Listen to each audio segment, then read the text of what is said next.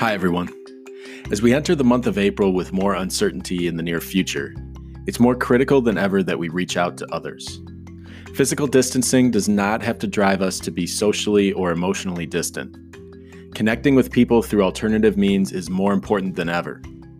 Continue supporting those friends, family, and strangers who are in need of assistance, and our fellow community members and heroes keeping our healthcare systems, supply chains, essential businesses, and emergency services running. We all play a critical role in this fight by staying as healthy as possible. Most importantly, act with kindness and compassion. Take care of yourselves. Reach out to others for mutual support. If we remain united as neighbors, Americans, and global citizens, we will make it through this. Thinking of you all, wherever you are out there. Take care.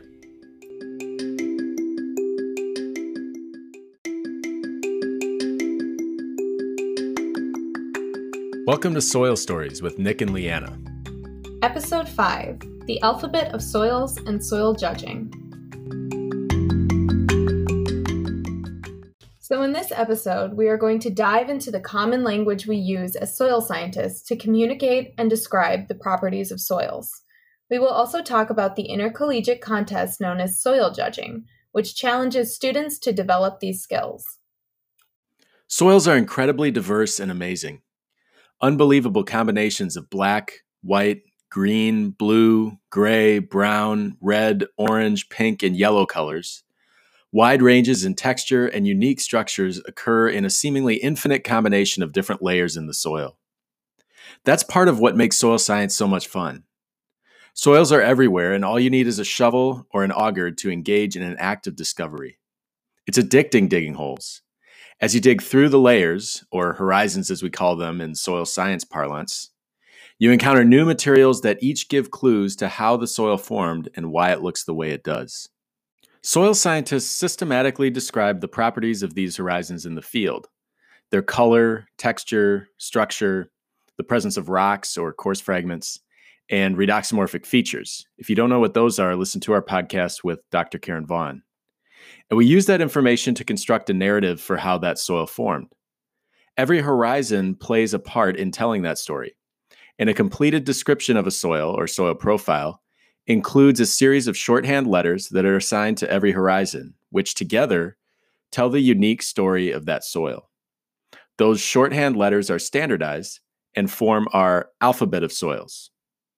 We've got 6 major capital letters that we assign to horizons here in the U.S. O, A, E, B, C, and R, which are called master horizons. Although there are others, those are the ones we use most commonly. I called in some help from 4 current and former students that have taken field classes or soil judging with me here at the University of Minnesota to explain. Drea Williams and Devin Brody are both former students currently working for the USDA Natural Resources Conservation Service, or NRCS, and Gabe Benitez and Morgan Fabian are current students and the co-captains of the University of Minnesota soil judging team. All horizons are composed of organic soil materials. A horizons are mineral soil materials darkened by organic matter. This is what most people call topsoil. E horizons are zones of eluviation, which are horizons that are losing clay, iron, or organic matter. B horizons are zones of alteration relative to the parent material. They have accumulated materials like clays, iron, or organic matter that has leached down from above or have undergone changes in color or structure. C horizons have experienced little change relative to the soil parent material. R is for rock, bedrock. These master horizon identifiers are combined with lowercase letters, called suffixes or subordinate distinctions, that further indicate the unique properties of certain horizons. There are over 34 suffixes used in the United States, so we're just going to highlight a few here. P indicates disturbance of a horizon by plowing or tilling. This is evidence from the structure or boundary of the horizon.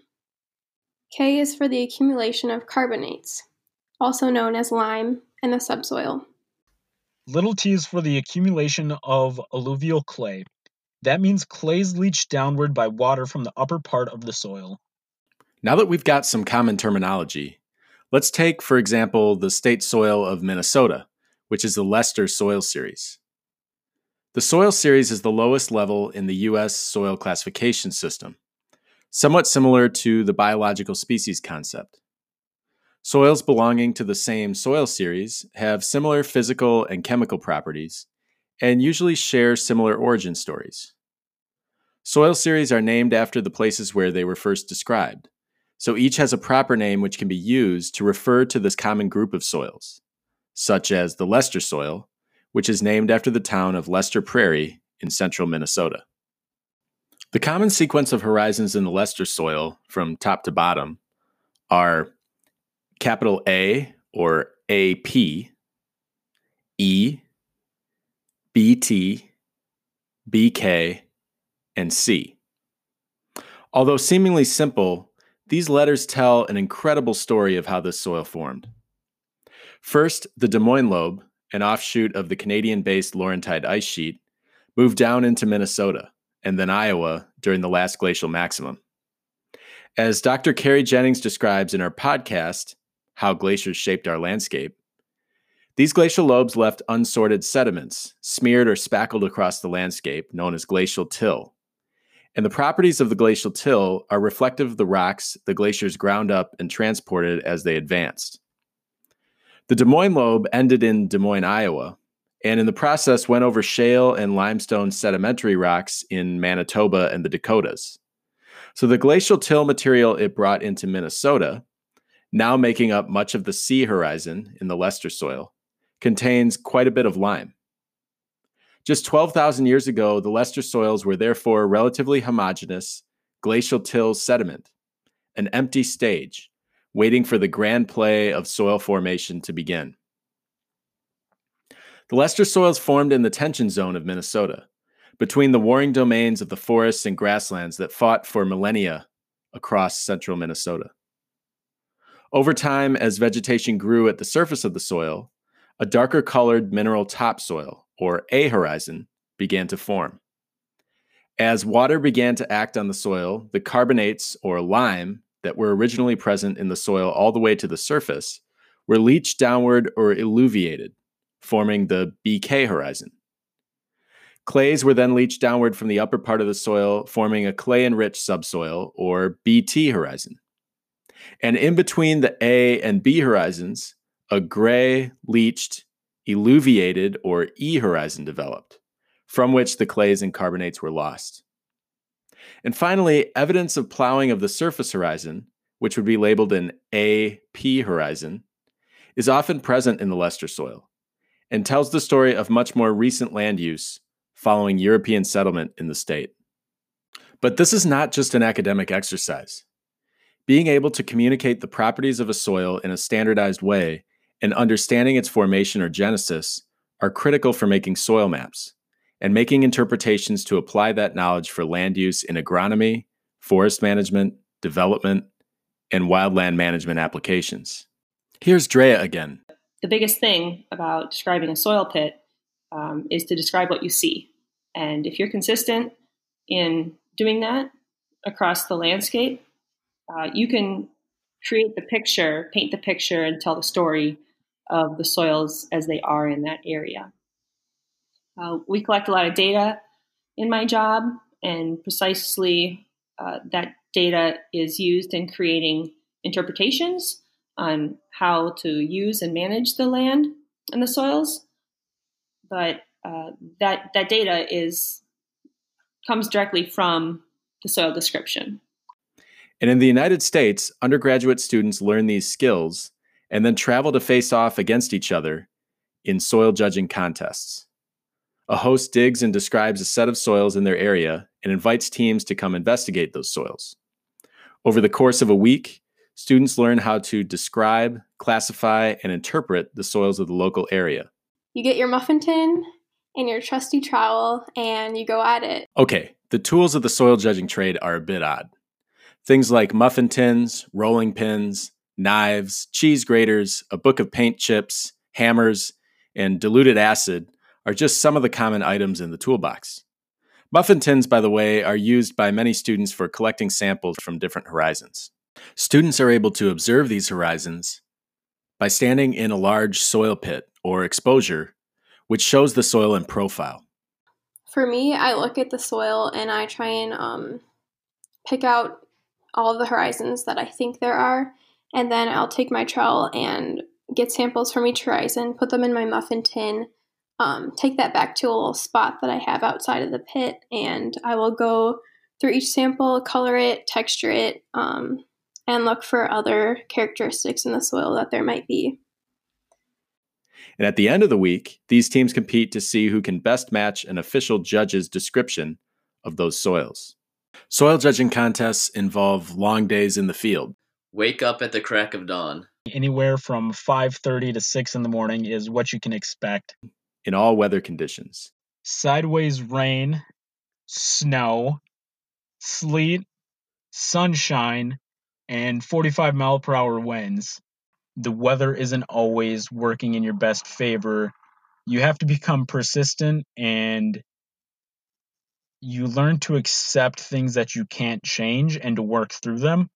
Soil judging contests offer individual challenges and teamwork.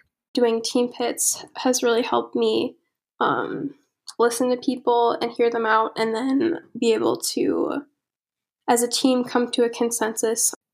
But above all are unparalleled learning opportunities for students and their faculty coaches as we travel to learn about soils across the country. Minnesota, South Dakota, Kansas, Nebraska, California, Florida, North Carolina, Virginia, Kentucky, Tennessee, and Illinois. I came from an area where I wasn't afforded the opportunity to travel. And through soil judging, it's really opened my eyes to kind of the importance of traveling throughout the U.S. It's outside of the classroom. And I think that's a key component to soil judging, is that it gets you out of the classroom and you get to experience things that are so much different than something a textbook would show you. As with all large events and activities in the coming months, both the North American College Teachers of Agriculture, or NACTA, soil judging contest, which was set to be hosted by Fort Hays State University in Hays, Kansas this week, and the 2020 National Soil Judging Contest, which was set to take place the week of April 19th in Ohio, have been canceled. However, one thing is sure. The work of understanding our soils and landscapes for the benefit of our society will continue. We salute the many soil judging students across the country who are looking forward to their time in the pits this spring. Stay safe, stay strong, and keep going.